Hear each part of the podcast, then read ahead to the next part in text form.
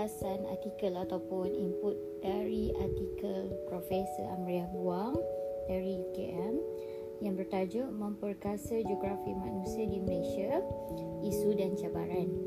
Baik, ya, ini adalah kuliah dalam minggu kedua sebelum konsep asas dalam geografi manusia. Jadi artikel ini apa yang dijelaskan saya akan rangkumkan atau rumuskan apa uh, isi-isi penting dalam artikel ni lah. Uh, kalau kita tengok artikel ni saya ada masukkan dalam Google Classroom. Agak panjang juga ada 23 muka surat. Yang mana syarat dengan maklumat tentang geografi manusia sedikit latar belakang um, tak adalah sedikit banyak jugalah uh, perbincangan tentang latar belakang uh, geografi manusia. Apa apa yang sekarang ni uh, tak adalah sekarang juga artikel ni bertahun pada tahun 2007 dan masih lagi uh, saya kira masih lagi banyak uh, isi dalam ni masih masih menggambarkan situasi sekarang geografi geografi manusia di Malaysia eh. Uh, Okey, kat sini uh, Prof Amriah menjelaskan apa itu isu dan cabaran geografi um, geografi manusia lah. Uh, untuk pengenalan, uh, menurut beliau, uh, siapa yang ambil kos geografi manusia ni ibaratnya macam masuk rumah penyembelihan. Sebab apa? Sebab uh, apa uh, bidang ilmu ni dah ke arah uh, macam seolah-olah hampir ditutup lah, hampir disembelih lah ibaratnya ya. Uh, jadi uh, persoalannya benarkah uh, ianya hampir ditutup sejauh mana kebenaran uh, pernyataan ini kan uh, jadi uh, sebenarnya memang ada kelemahan bidang geografi manusia di Malaysia ni yang merangkumi dua skala kata beliau kan uh, skala yang pertama adalah dalam konteks nasional yang mana kelemahan geografi manusia ni dapat dilihat dari segi kekurangannya untuk bersaing dengan disiplin sains sains dan sains sosial dan kemanusiaan yang lain. Okey, manakala konteks skala yang kedua adalah skala antarabangsa yang mana bidang geografi manusia ini masih kurang bersaing di arena antarabangsa. Berdasarkan, berdasarkan kedua-dua skala ini, uh, artikel ini membincangkan uh, kelemahan yang menjadi isu uh, pendidikan tinggi geografi manusia di Malaysia dan uh, membincangkan secara secara ringkaslah apa cabaran yang dihadapi uh, berasaskan untuk mengatasi uh, berasaskan kelemahan dan juga bagaimana usaha dapat dilakukan untuk mengatasi uh, kelemahan tersebutlah. uh, dan uh, sebelum itu sebelum digariskan isu dan cabarannya sedikit tentang latar belakang lah geografi manusia di negara lain yang mana juga mendepani cabaran mereka tersendiri. Contohnya di Singapura, uh, Jabatan Geografi Universiti Kebangsaan Singapura atau JGNUS tumpuan sepenuhnya kepada geografi manusia yang mana penyelidikan bersifat top notch iaitu penyelidikan yang uh, merangkumi jurnal lapisan antarabangsa yang menyebabkan terganggunya mutu pengajaran uh, pelajar prasiswaza ataupun undergraduate lah degree macam tu kan. Uh, oleh itu di uh, JGNUS ni mereka me- menyeru agar uh, apa penyelidikan berkualiti tidak mengorbankan pengajaran yang berkualiti di jabatan tersebut. Manakala di India, geografi manusia ni adalah sebuah uh, sains sosial yang dilihat lemah lah yang tak berupaya untuk menghasilkan penyelidikan dan penerbitan yang berkualiti.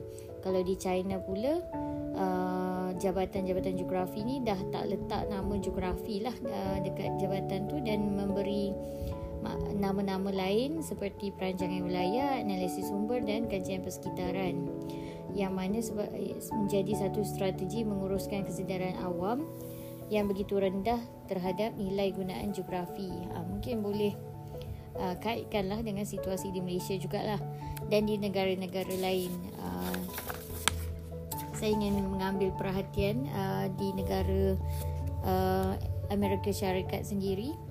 Uh, kedudukan geografi ini telah menjadi teguh sejak 15 tahun sebelum 2007 lagi lah. Uh, jadi tetapi ada beberapa kelemahan lah yang mana ahli geografi di Amerika Syarikat ni masih uh, perlu menonjolkan aspek-aspek geografi manusia yang dikatakan masih belum cukup teguh lagi.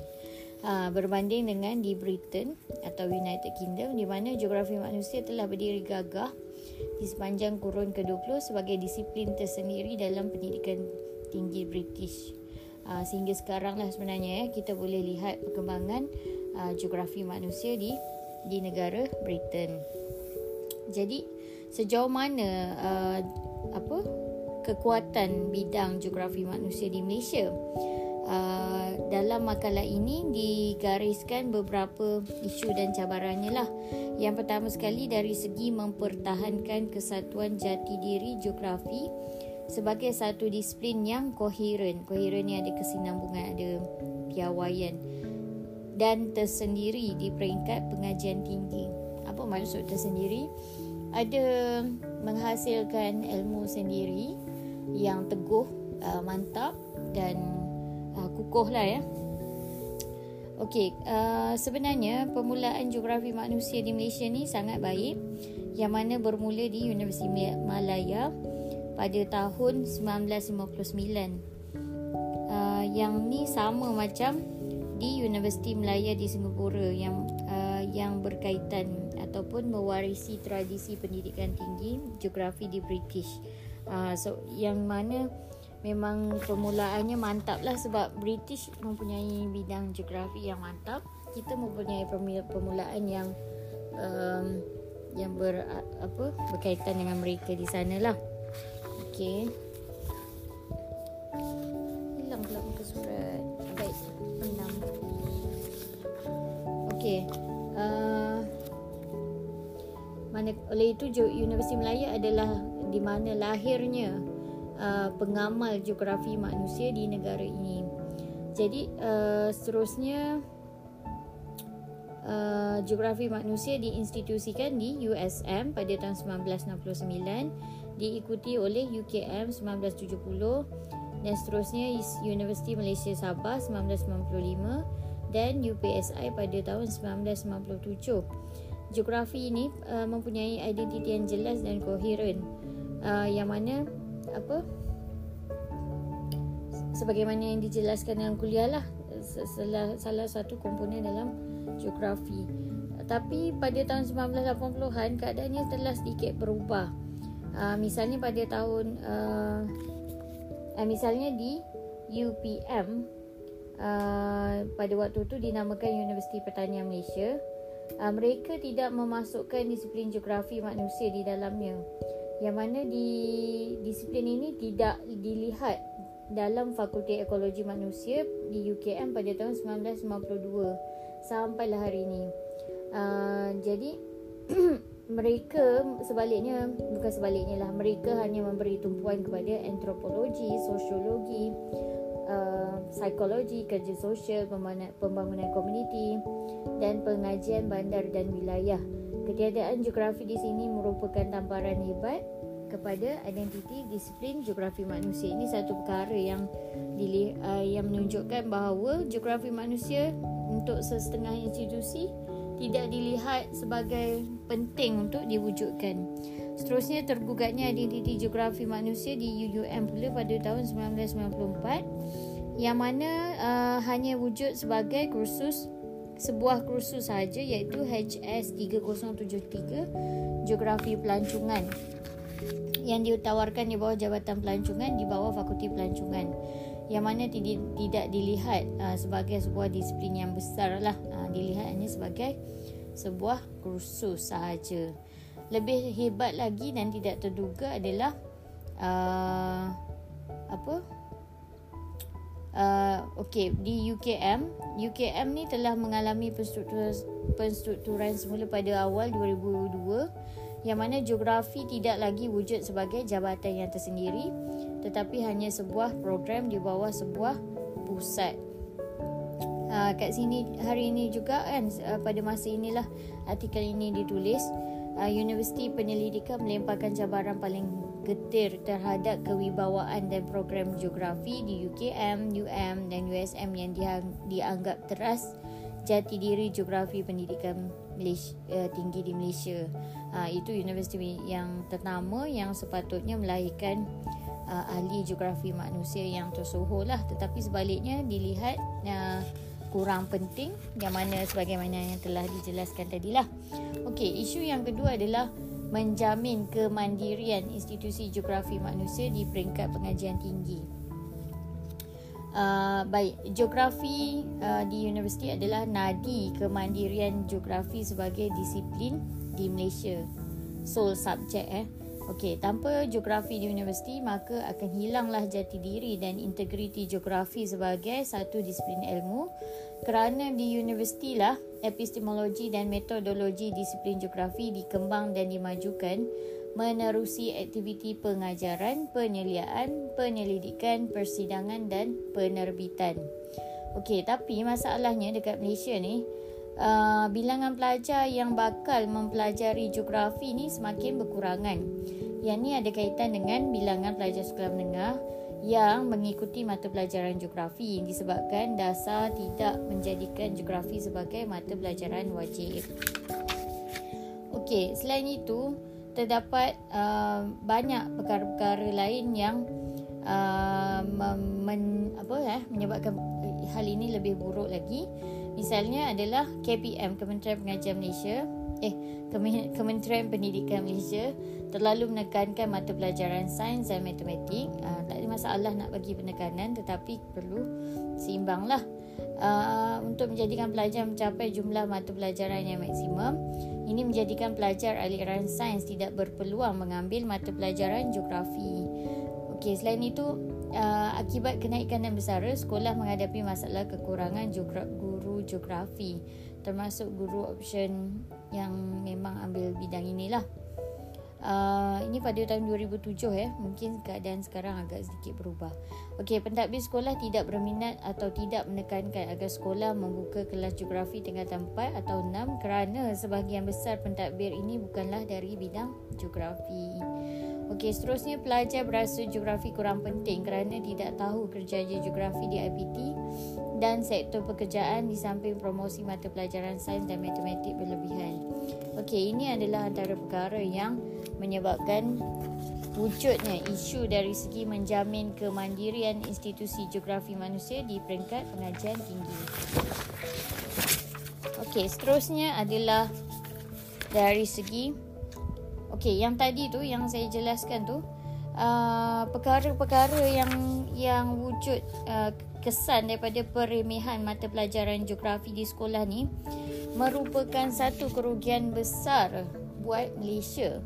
Sebab uh, sebahagian besar golongan remaja dan dewasa yang dididik dalam zaman geografi menjadi pilihan bukan teras mereka mempunyai pengetahuan lokasi negara sendiri dan atau negara luar yang sangat-sangat lemah dalam hal ini, terdapat kaki tangan kerajaan peringkat ijazah yang tidak tahu di mana letaknya kota baru.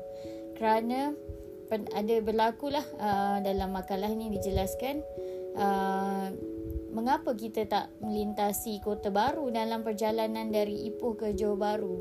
Yang ini kisah benar uh, oleh uh, sekumpulan kaki tangan kerajaan yang dalam perjalanan menjalankan tugas di Johor.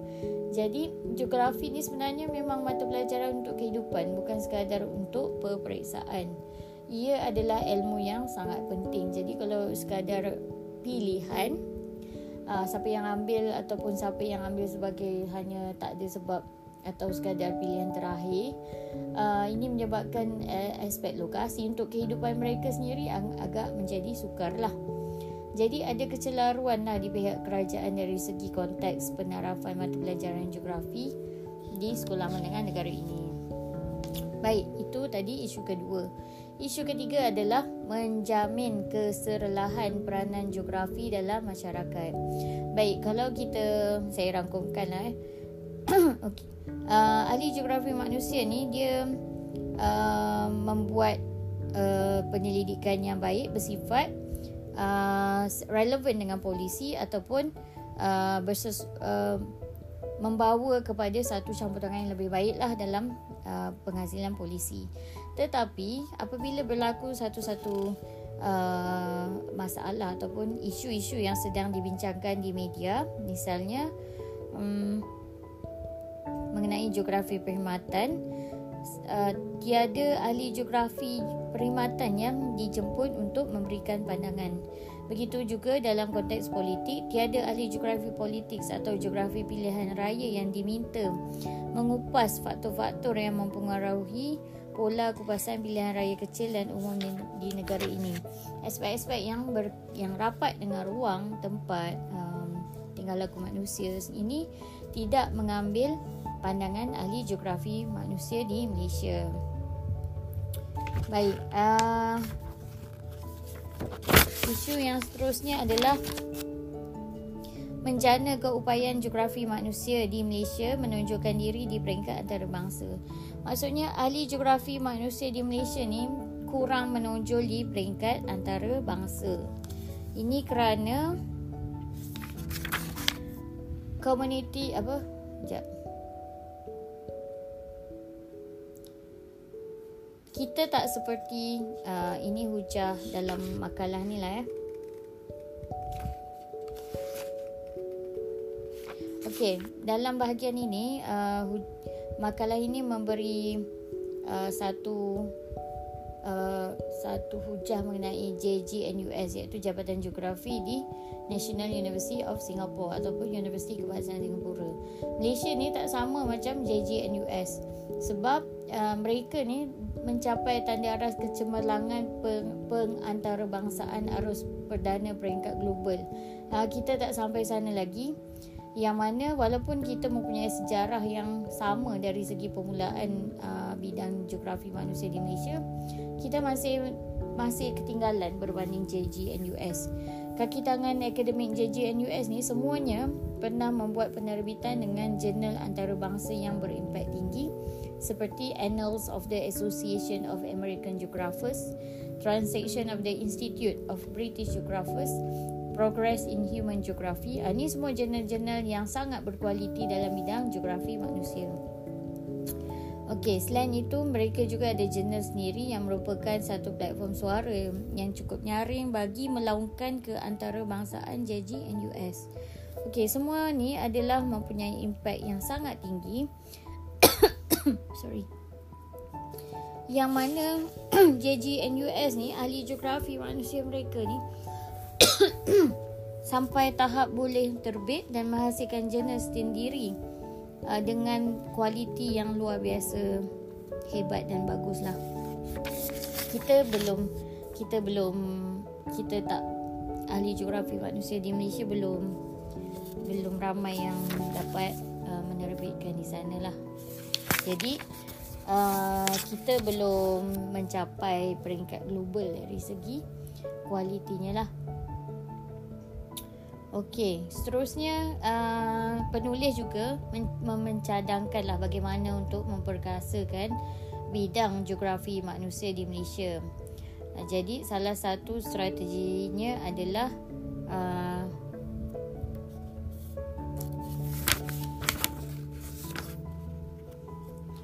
Okey, salah satunya adalah menyepadukan sumber semua entiti organisasi, organisasi geografi yang ada di negara ini untuk menentang sebarang penutupan atau pembubaran bidang geografi manusia.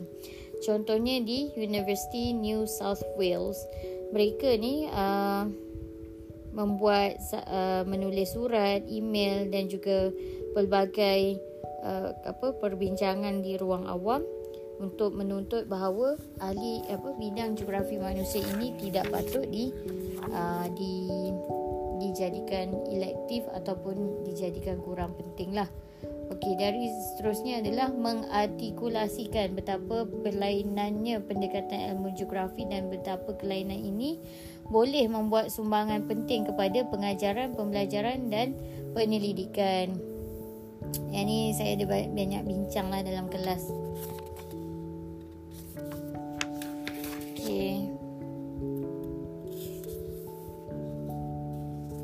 Dan seterusnya antaranya antara cadangan penulis adalah memartabatkan uh, bidang geografi manusia di sekolah menengah sama ada sebagai mata pelajaran teras atau wajib.